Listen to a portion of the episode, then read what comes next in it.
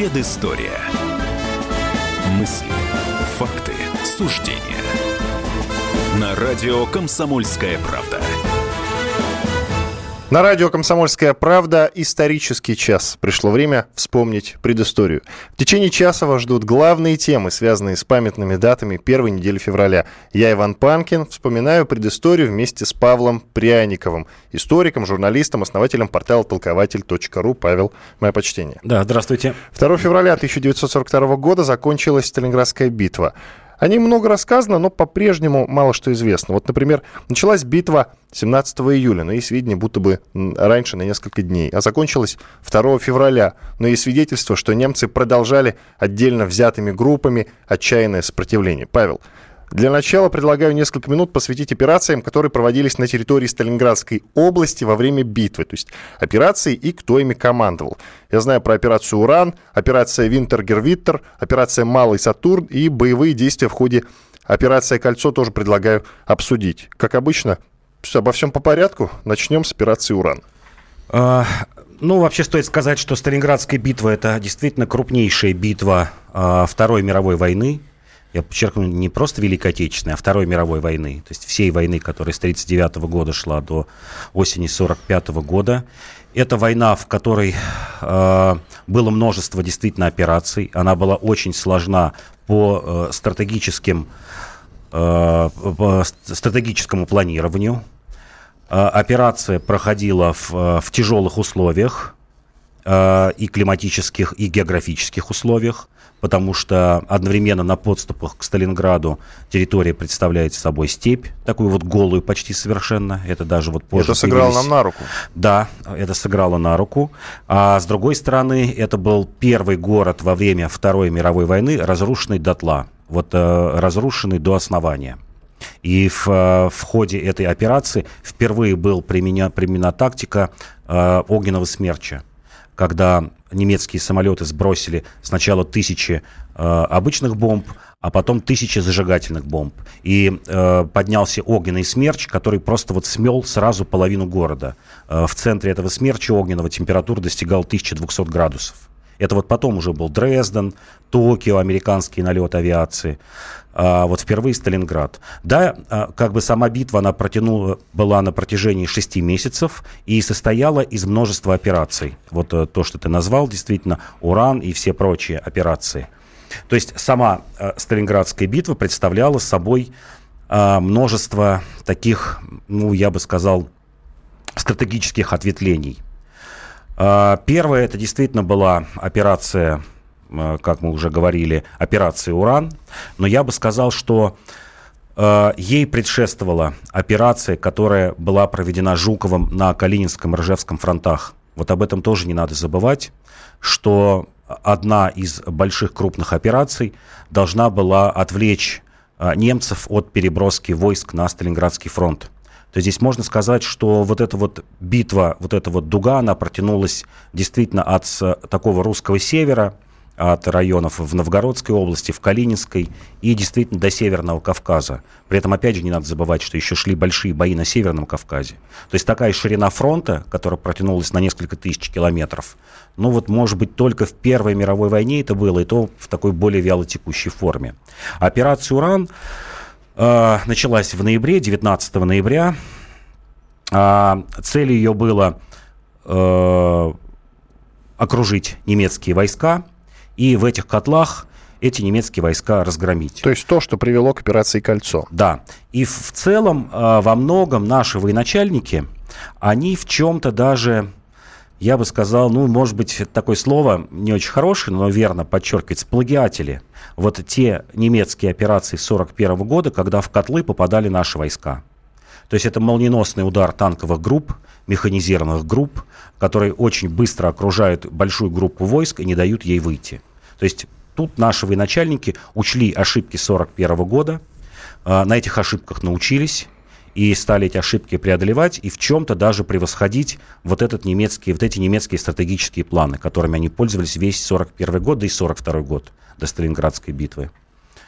А, немцы действительно в ответ э, устроили вот, а, операцию Винтер с таким длинным да, на, названием Винтер-Гевиттер. Винтер-Гевиттер, вот да, правильно. Да, угу. это контратака, контрудар. И фактически весь ноябрь э, шло бадание двух фронтов, двух больших армий, которые не могли одолеть друг друга. И именно в ноябре и произошел перелом. Именно в ноябре произошел перелом.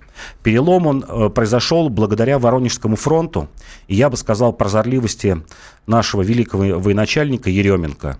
Его не очень хорошо знают, он, может быть, не, не очень хорошо, опять извиняюсь за современное слово, распиарен, но это человек, который действительно первым понял, что самое слабое место э, в немецком фронте представляют э, войска немецких сателлитов. Это итальянские и румынские войска в первую очередь, которые как раз примыкали к Воронежскому фронту. Что если вывести, выбить эти война, э, вы выбить эти войска, то немецкий тыл лишается поддержки. Впервые об этом Еременко заговорил еще в октябре. Э, доложил Сталину, был доклад, но он остался как-то вот не слишком замеченный, потому что все были сконцентрированы отстоять Сталинград. То есть еще тогда Еременко предлагал, что давайте наносить контрудар с севера, вот с Воронежского фронта идти с севера. Потому что перед этим была еще одна операция, которую руководил Рукосовский Донским фронтом. Не очень удачно, и как-то на этом остановились. А вот ноябрьские бои, и тем более декабрьские бои, они показали всю силу этого плана. Действительно, итальянские и румынские войска оказались самым слабым звеном. Были разгромлены, никакого сопротивления практически не было. Две армии, итальянские и румынские, сдались практически без боя. Немцы были вынуждены подкрепление к этим частям перебрасывать, чем ослабили напор на Сталинград. И, в общем, эта операция, я вот, на мой взгляд, сыграла, конечно, решающую роль. Но и нельзя забывать действия Чуйкова в центре города, да. потому что именно он, э, я думаю, что находился в самых жарких условиях. А, надо отдать э, именно Чуйкову должное. Более того, я добавлю, что он создал вот эти оперативные э, группы, которые можно сейчас назвать группами быстрого реагирования, такие, которые э, воевали в такие, вот на таком, на коротком промежутке, что называется, и это ошеломляло немецкие войска. Плюс, конечно, наша снайперская группа во главе со знаменитым снайпером Зайцевым, которые тоже внесли большой вклад в общую победу. Теперь, ну, в самом Сталинграде, кратко скажу, вот еще одна новация была новация городских боев, когда наши войска стояли почти впритык к немецким войскам. Их разделяло буквально несколько десятков метров, и это лишало и вот возможности эти 100 метров бить... они да, никак не могли пройти. Да, это лишало возможности бить артиллерию и тем более бомбить э, самолетами, потому что иначе попадали по своим войскам. О перебежчиках несколько слов. Было несколько немецких военачальников, которые во время Сталинградской битвы уже осознали безнадежность военных действий, э, сдались и намеренно не выполняли приказы Гитлера. Ну, в первую очередь, это, конечно, Паулис, командующий 6-й армией, ударная группа. В ходе Сталинградской битвы были взяты в плен 24 немецких генерала, несколько тысяч офицеров, ну, почти две с половиной тысячи. Самое главное, вот генералитет. И э, впервые немецкая машина, вот эта вот военная бюрократическая машина, она дала сбой в дисциплине, потому что э, в последние дни Сталинградской битвы действительно многие немецкие военачальники просто э, перестали выполнять приказы Гитлера потому что многим уже было понятно э, в декабре, то есть вот за полтора месяца до окончания Сталинградской битвы, в декабре было понятно, что все, надо заканчивать наступление, уходить в глухую, в глухую оборону, уходить э, в окопную войну. Причем эта ситуация повторялась несколько раз в течение войны. Э, Точно такой же э, совет давали в 1943 году, и Гитлер не послушал. Сделаем небольшой перерыв. После него будем говорить про летчика Чкалова. 103 года с, э, с момента рождения этого выдающегося советского летчика. Уходим на перерыв.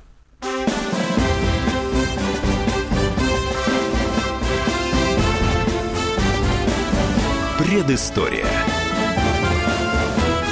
Мысли, факты, суждения –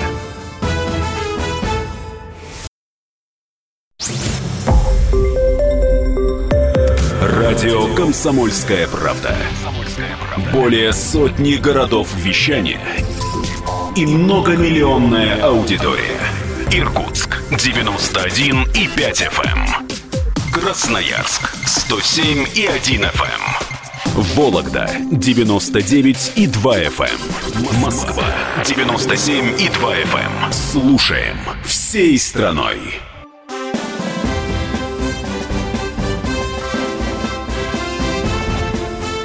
Предыстория. Мысли, факты, суждения. На радио «Комсомольская правда». Программа «Предыстория» или «Исторический час». В течение часа мы обсуждаем главные темы, связанные с памятными датами первой недели февраля. В студии Иван Панкин и мой коллега Павел Пряников, историк, политический журналист, основатель портала толкователь.ру. Э, в перерыве вы слышали историю в датах про перелет э, известного летчика Чкалова из СССР в США. И сейчас мы продолжим обсуждать эту тему. 103 года со дня рождения этого выдающегося человека. А, я напомню, что можно участвовать в нашем эфире. Пишите нам в WhatsApp плюс 7 967 200 ровно 97 02. Есть еще Viber с таким же номером. Напомню, плюс 7 967 200 ровно 97 02. Павел, почему именно Чкалова назначили командиром экипажа вот этого беспосадочного перелета через Северный полюс из Москвы в Ванкувер? И зачем вообще этот перелет был нужен? Этот опасный, немыслимо опасный перелет? Ну, назначили, потому что это действительно был один из самых опытных летчиков. Пожалуй, вот он и Михаил Громов, это были два самых э, опытных летчика-испытателя на тот момент. Люди, которые начали свою летную практику с начала 20-х годов, то есть там, к 1937 году, когда произошел этот период, люди имели 15-16-летнюю э, летную практику. Э, таких людей было немного, потому что это была мало того, что э, ну, новая отрасль, отрасль требовала людей высокообразованных, отрасль требовала больших вложений денег, э, количество самолетов было не очень большое, и поэтому летчиков-испытателей было и вправду не, совсем немного. А почему это было важно, скажем так, с идеологической точки зрения? Потому что авиастроение и тогда, тем более тогда, и даже сегодня остается признаком сверхдержавы. То есть страна, которая может построить самолет, вот автоматически может э, считаться действительно великой инженерной державой. А в то время таких стран было немного, немного их и сейчас. Это буквально там десяток стран, которые могут позволить свое авиастроение. Тогда примерно такое же количество. И тогда действительно 20-е, 30-е годы страны соревновались друг с другом э, в том, кто построит самолет э, с лучшими характеристиками теми или иными. Дальность полета, грузоподъемность, скорость и тому подобное. Потому что это все свидетельствовало о мощи державы. Это раз. А второе, для многих стран это, конечно же, был и сегодня так и остается.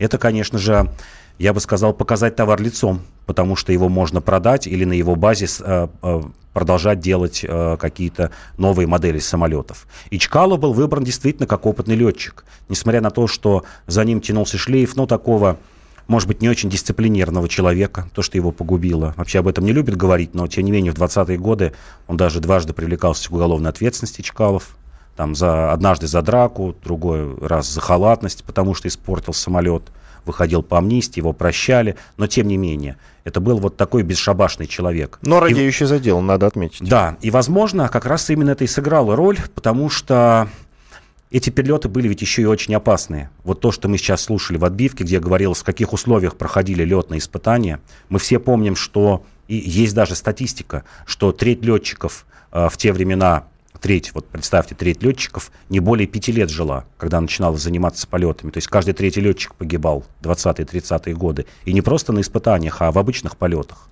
Потому что где-то отказал двигатель, где-то в какие-то погодные условия не те попал. И Чкалов, я думаю, вот по совокупности всех этих факторов, я бы сказал, и действительно, как хороший летчик, испытатель, правда очень хороший. Тут, тут никакой нет ни идеологии, ни еще чего-то. И как человек, способный э, ну, совершить подвиг, я бы сказал, действительно вот с какими-то личными такими героическими характеристиками был выбран для вот этих масштабных э, перелетов. Про опасность полета надо сказать, что осенью 1935 года летчик Байдуков предложил Чкалову организовать вот этот самый рекордный перелет из СССР в США через Северный полюс и возглавить экипаж самолета. И вот э, годом позднее Чкалов, Байдуков и Бельков, они, насколько я помню, обратились в правительство с предложением провести такой перелет. Однако Сталин, это, Сталину эта идея не понравилась, он указал другой план маршрута. Угадай, почему. Э, маршрут-то был Москва-Петропавловск-Камчатский по территории Советского Союза.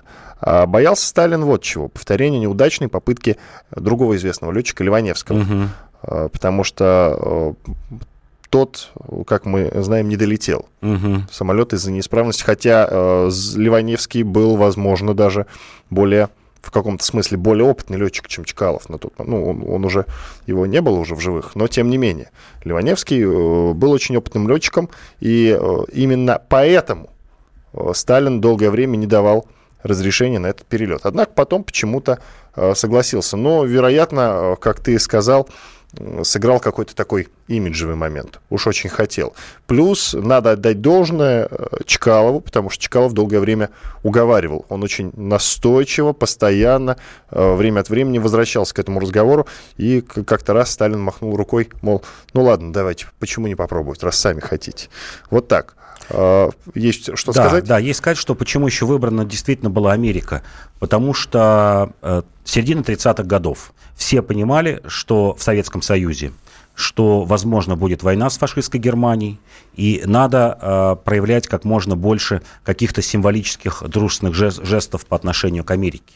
Потому что до этого, например, э, тот же э, Громов, летчик-испытатель, еще раз повторю, делал не менее длительные перелеты по Европе, которые ошеломили вообще там весь мир. Долетал и до Лондона, и э, кругами лет, облетал всю Европу, и в 1934 году вообще поставил мировой рекорд дальности 12 400 километров. То есть вот никого лучше его не было. А Сталин, да, придал этому какое-то еще идеологическое значение, что мы должны прилететь в США, и в США это, кстати, очень позитивно восприняли. Там поставили памятник позже, и есть памятные медали, и вообще э, это было таким э, свидетельством э, советско-американской дружбы. И этот полет был важен в том числе и с этой целью. Э, через Северный полюс, когда действительно в тяжелейших условиях а, Чкалов полетел в город Ванкувер. Часто его путают с канадским Ванкувером, но вот в штате Вашингтон такой город действительно есть. Я залез посмотреть, до сих пор это такой крупный город, 160 тысяч человек.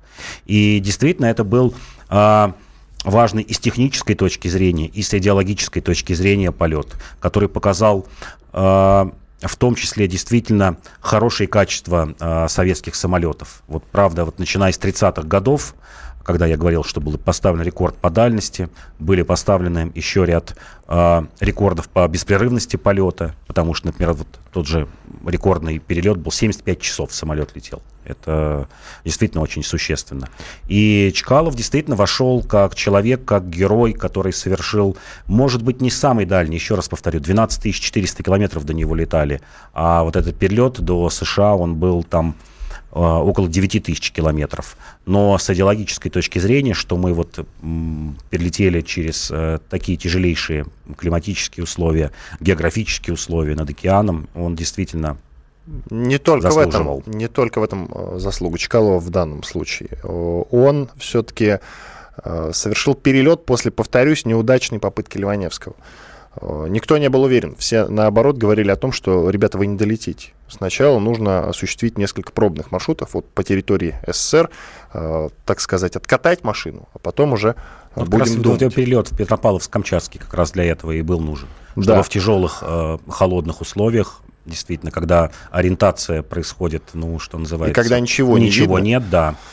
Э, в 1938 году э, он погиб при проведении первого испытательного полета на новом истребителе И-180. Произошло это на центральном аэродроме. Однако существует масса версий, что вовсе и не на центральном аэродроме, а на другом. Вот а, об альтернативных версиях гибели ты что-нибудь можешь сказать? Вообще, что ты знаешь ну, а, о том, при Я каких знаю. обстоятельствах реально он погиб? Потому что э, дочь э, Чкалова обвиняет Берия, сын обвиняет Сталина. В общем, потому что Сталин уж очень любил Чкалова, и это не нравилось окружению вождя. В общем, масса всевозможных версий из Ну, я представляю, почему теории появляются заговора. Да, такие теории заговора, потому что такой малоизвестный факт, но факт действительно исторически подтвержденный, документально подтвержденный. В 1938 году Сталин действительно предложил Чкалову возглавить НКВД. То есть вот мы очень Который часто... уж очень хотел возглавить Берия. Ну, может быть, но тем не менее Сталин понимал, что здесь нужен человек не из среды НКВД, чтобы прекратить вот ту машину террора, которая раскрутилась к лету 1938 года. Чкалов отказался, сказал, что я в этом ничего не понимаю, и вот я люблю летать, и этим буду заниматься. Ну, про его гибель что можно сказать? Что самолет этот был действительно недоделанный, И-180. Последующий э, год эксплуатации показал, что это была, как называется, у летчиков сырая машина. И в 1940 году выпуск этого истребителя был прекращен, их было выпущено всего лишь 10 штук. Я не думаю, что кто-то специально э, в, в то время думал вот подстроить какую-то такую смерть Чкалова. Можно вспомнить, что 1938 год гораздо проще поступали с людьми, которых хотели убрать. Их обвиняли в каком-нибудь, в какой-нибудь политической статье. Я думаю, что действительно был... Э, такой несчастный случай, именно из-за недоделанного плохого самолета. Время прерваться на рекламу и хорошие новости. Уточню, что в перерыве вы узнаете о том, что в феврале 2020 года был образован Кохран, хранилище ценностей, в недрах которого исчезла добрая половина культурного наследия царской империи. Вот об этом как раз э, в перерыве. Через 4 минуты мы продолжим этот разговор. Будем говорить о том, как Великобритания признала СССР.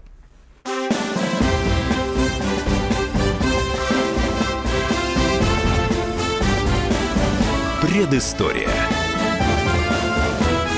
Мысли, факты, суждения.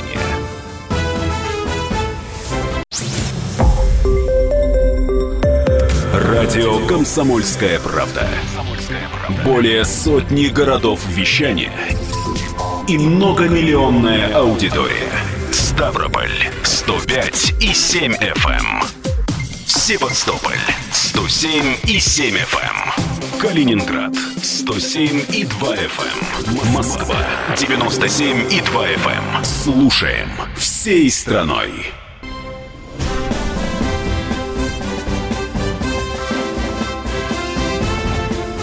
Предыстория. Мысли, факты, суждения. На радио «Комсомольская правда». Исторический час, программа «Предыстория» на радио «Комсомольская правда». В течение часа мы обсуждаем главные темы, связанные с памятными датами первой недели февраля. В студии, напомню, Иван Панкин и мой коллега Павел Пряников, историк, журналист, основатель портала толкователь.ру. Э, в начале февраля 1924 года Великобритания признала Советский Союз. Ну, как отдельно взятое государство признало ее суверенитет. Причем не только Великобритания, признала еще Италия, Норвегия и Австрия. Все это произошло в начале февраля. Э, я сначала, Павел, предлагаю послушать э, комментарий Михаила Делягина, доктора экономических наук. Э, я у него сегодня спросил, что или какие даже меры предприняли советские власти для того, чтобы СССР наконец-то приняли в европейском сообществе. Давайте послушаем западная бюрократия, западная буржуазия нас очень сильно боялись. Сочетание давления снизу и вежливого политкорректного поведения на международной дипломатической арене, виртуозное использование противоречий не только между разными державами, но и разными финансово-промышленными группами привело к тому, что Советскую Россию начали признавать. По-моему, первой была Дания в 21 году, ну и последними нас признали Соединенные Штаты Америки в 1934 году уже при Рузвельте. Для того, чтобы добиться признания Советская Россия а, использовала все свои связи и по линии коммунистических партий, и по линии международных рабочих объединений, и по линии взаимодействия с левой интеллигенцией, а продвижения своей идеологии. Я думаю, что использовались и, так сказать, прямой подкуп, почему бы и нет. В общем, использовались все инструменты. А, развивались торговые отношения, потому что возможность для западного бизнеса вести бизнес в России была практически монопольной. Западному бизнесу предоставлялись огромные концессии, огромные возможности. Потом это все, конечно, было свернуто, но сначала был достаточно широкий выбор. И многие западные бизнесмены заработали огромные деньги на нашем советском НЭПе. Это Михаил Делягин, доктор экономических наук. Он рассказал о том, какие меры предпринимали советские руководители для того, чтобы СССР было признанным государством ну, в Европе. Вот в частности, в феврале Великобритания, Италия, Норвегия и Австрия официально признали СССР. Павел, есть комментарии к тому, что сказал Делягин? Комментарий действительно главный. А, а, крупные западные страны поняли Э, экономический потенциал советской России. Они это прекрасно понимали и царской России, потому что были и основными кредиторами, и основными инвесторами, и владельцами здесь огромных активов, начиная от железных дорог, заканчивая заводами. Э, действительно прошли стадию гражданской войны, военного коммунизма. Им нужно было переосмыслить национализацию всех вот этих их активов, потому что Ленин в 18 году прямо сказал и, в общем, закрепил это рядом декретов, что мы не признаем царские долги и национализируем гарантируем не только собственность российских эксплуататоров, когда называлось, но и западных инвесторов. Это было действительно тяжело пережить, но в Англии поняли, что да, надо идти дальше вперед, надо с этим смириться, потому что возрождающаяся советская Россия уже два года как НЭП, э, э, экономика растет бешеными темпами, я думаю, сейчас мы чуть позже еще об этом поговорим, и нужно в эту Россию входить и участвовать в первую очередь в экономических отношениях. Есть записки а, одного из первых послов СССР в Англии, Майского, который в 25 году туда прибыл, и он как раз вспоминает состав российского посольства. Он тоже состоял на три четверти из торговых представителей. То есть ни в одном посольстве такого не было, чтобы три четверти состава посольства это были, как он называл, торгпреды люди, занимавшиеся экономикой. То есть э, для России это тоже было выгодно с экономической точки зрения.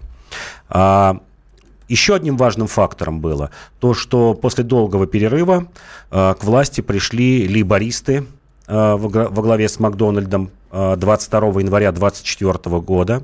Он одновременно совмещал должность премьер-министра и министра иностранных дел. Что такое либористы? Это социал-демократы, левые по своей сути. И который вот буквально за неделю решил этот вопрос. То есть через 8 дней после его избрания были заключены дипломатические отношения с Советским Союзом. Чуть позже, в 2024 году, в конце 2024 года а, точно так же приход к власти социалистов а, во Франции привел к тому, что и Франция заключила а, дипломатические отношения с Советским Союзом. Франция тоже была сначала активным противником того, чтобы иметь какие-то дела, потому что Франция была еще более активным кредитором и потеряла здесь после революции еще больше денег. Но вот экономика вот так преобладала, смогла победить политику в отношении Советского Союза. Но я так понимаю, все равно советским властям пришлось в чем-то подвинуться, в чем-то уступить. Переговоры э, о том, чтобы нас признали, они проводились, это известно, с Великобританией проводились, э, потому что очень было важно, чтобы все-таки вот Великобритания официально объявила о том, что СССР это все-таки отдельное, суверенное государство. Все там в порядке, страна нормальная, люди там живут хорошие. Э, важно для того, чтобы газеты по всему миру эту информацию распространили. И далее все уже складывалось, в принципе, нормально. Э, автоматом, что называется. Все остальные страны э, последовали примеру Великобритании а в чем-то же мы подвинулись, мы что-то точно потеряли на этом, нет? Ничего не потеряли. Самое интересное, что в 1986 году, мало кто об этом знает, в 1986 году э, советское правительство это была первая страна вот из тех, кто потеряли активы после революции, первая страна Англия, которая вела переговоры в 1986 году, начала вести после долгого перерыва о компенсации этих потерь. И села комиссия, все посчитала потери приобретения, и оказалось, что даже Англия чуть-чуть больше должна Советскому Союзу. Она заплатила 2 миллиона 600 тысяч фунтов. Это как раз э, вот те претензии, которые были советской власти озвучены на Генуэзской конференции, что в ходе интервенции и гражданской войны вы нанесли больший ущерб, чем э, мы приобрели в ходе национализации вашей собственности. Потому что вот в одной из наших передач мы говорили, что, например, в гражданскую войну интервенты или белогвардейцы э, ну, уничтожили практически весь флот который был в Советском Союзе, он остался только в Петрограде, который контролировали большевики. Просто десятки, десятки пароходов, десятки судов были уведены э, с территории России. Тихий океан, естественно, все Черное море, Архангельск, Мурманск, в том числе и в Англию было уведено. И вот все эти взаимные претензии были посчитаны, и оказалось, что Англия даже чуть больше нам должна. Э, но потом позже, в 96 году, то же самое проделали с Францией, Черномырдин. Там, правда, оказалось, что мы должны чуть больше, 400 миллионов долларов, вот держателям тех бумаг, а, которые там прошло 70 лет, или сколько уже, 80 даже, в 96 году, выплатили потомкам, а, держателям русских бумаг вот эти 400 миллионов долларов. Но с Англией было там немного сложнее. А, консерваторы, конечно же, не хотели союза с СССР и предприняли, сочинили просто фальшивку, так называемое письмо Зиновьева – это тот же самый 24 год, конец 24 года, а пик Это там же 25 письмо провокация, по-моему. Да, письмо провокация. Сочиненное, да, соч, да, сочиненное нашим э, белогвардейцем э, в Берлине э, под диктовку такого, я бы сказал, агента-авантюриста Сиднey Рейли. А, действительно, это было представлено, что сочинено письмо якобы в Коминтерне, и это письмо призывало устраивать бунты в армии, в полиции, вообще совершать революцию в Англии. А, долго, долгая история с этим была, и только с открытием архивов англичанами 80-е и 90-е годы окончательно была поставлена точка, что это действительно была фальшивка. Ничего такого Советский Союз не осуществлял, и уже к тому времени, к 25-му а, году, в общем-то, ну, многие перестали грезить мировой революцией. А, считали, что, в общем, ну, надо строить уже как-то социализм в отдельно взятой стране. Хотя Коминтерн действовал активно, и он скорее считал, что революции возможны в странах второго и третьего мира. В первую очередь Китай, Индия, Персия, Турция и тому подобное. Ну, в 27 году эти отношения были расторгнуты с Англией, то есть у них сложная судьба у этих отношений. Расторгнута была из-за конкуренции с Китаем, потому что в 25-27 годах началась гражданская война, очередная гражданская война в Китае. Советский Союз помогал китайским коммунистам, китайским левым, англичане этому препятствовали. Была знаменитая а, такая нота Керзона, а, Чемберлена, оттуда пошло наш ответ Чемберлену, а, знаменитая фраза. Но в 29 году эти отношения были восстановлены. И с тех пор, в общем-то, ну, худо-бедно, но никогда не достигали разрыва. Да, там были, конечно, отношения и натянутые, и холодные. В первую очередь, конечно, в, э, после Второй мировой войны, после 1945 года. Но вот до разрыва уже не доходило. И это действительно был прорыв э, вот как правильно здесь говорилось, что после того, как СССР установил отношения с Англией, множество других стран поняли, что все, это такой вот сигнал, что можно э, возобновлять дипломатические отношения Э, советской России. Там действительно последовала Италия, Австрия, Турция и так далее. В общем, практически все европейские страны, Мексика. Единственное, США, конечно, долго держались. Вот почему я хочу спросить. Почему США? Э, Мексика согласилась. Ну, Мексика, я так понимаю, э, малоинтересный партнер ну, в данном да, случае. Да. А вот США — это стратегический партнер. И потом США в судьбе СССР сыграл большую роль да. во время индустриализации, да. которая последовала как раз после того, как они да.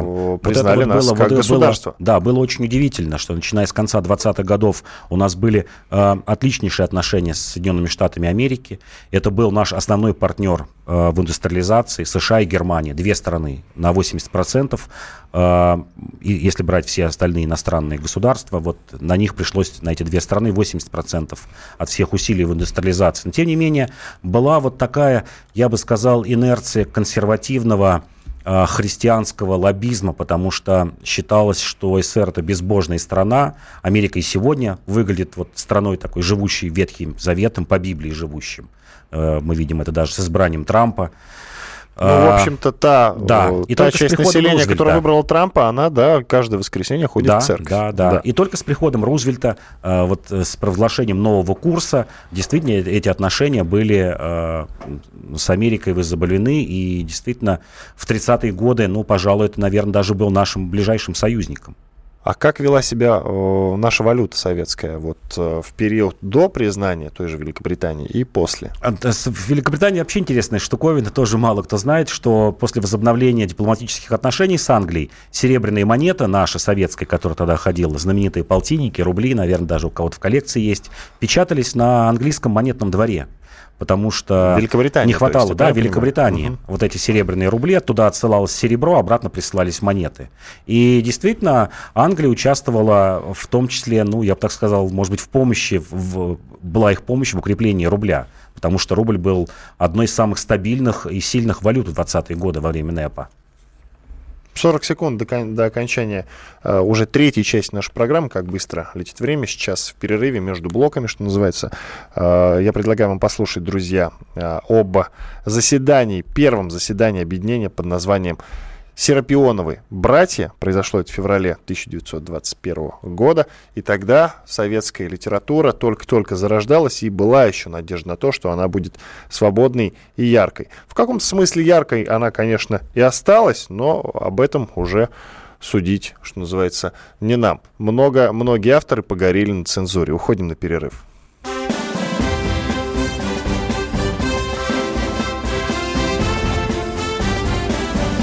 Предыстория. Мысли, факты, суждения.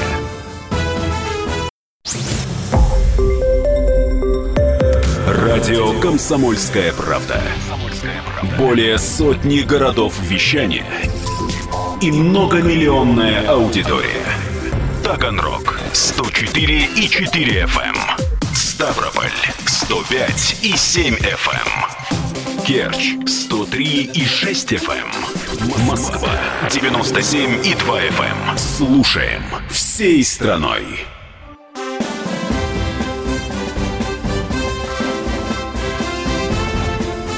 Предыстория. Мысли, факты, суждения.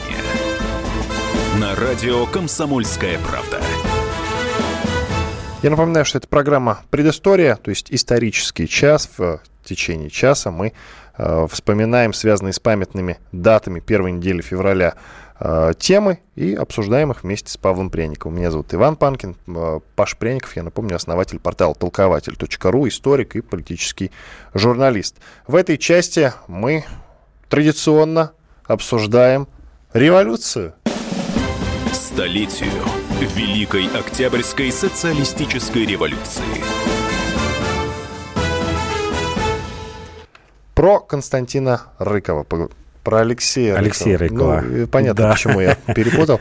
Можно даже сказать по Фрейду. Про Алексея Рыкова, это знаменитый, известный э, советский революционер. Э, конечно, поворот в этой теме такой, как Рыков помог Сталину разгромить его политических противников, Троцкого, Зиновьева и Каменева. Но потом, я напомню, Сталин почему-то к нему очень быстро остыл. Вот о перипетиях жизни этого знаменитого революционера. Начинаем, как обычно, по порядку, Павел. Алексей Иванович Рыков, а, действительно один из величайших э, революционеров, деятелей э, молодой Советской Республики.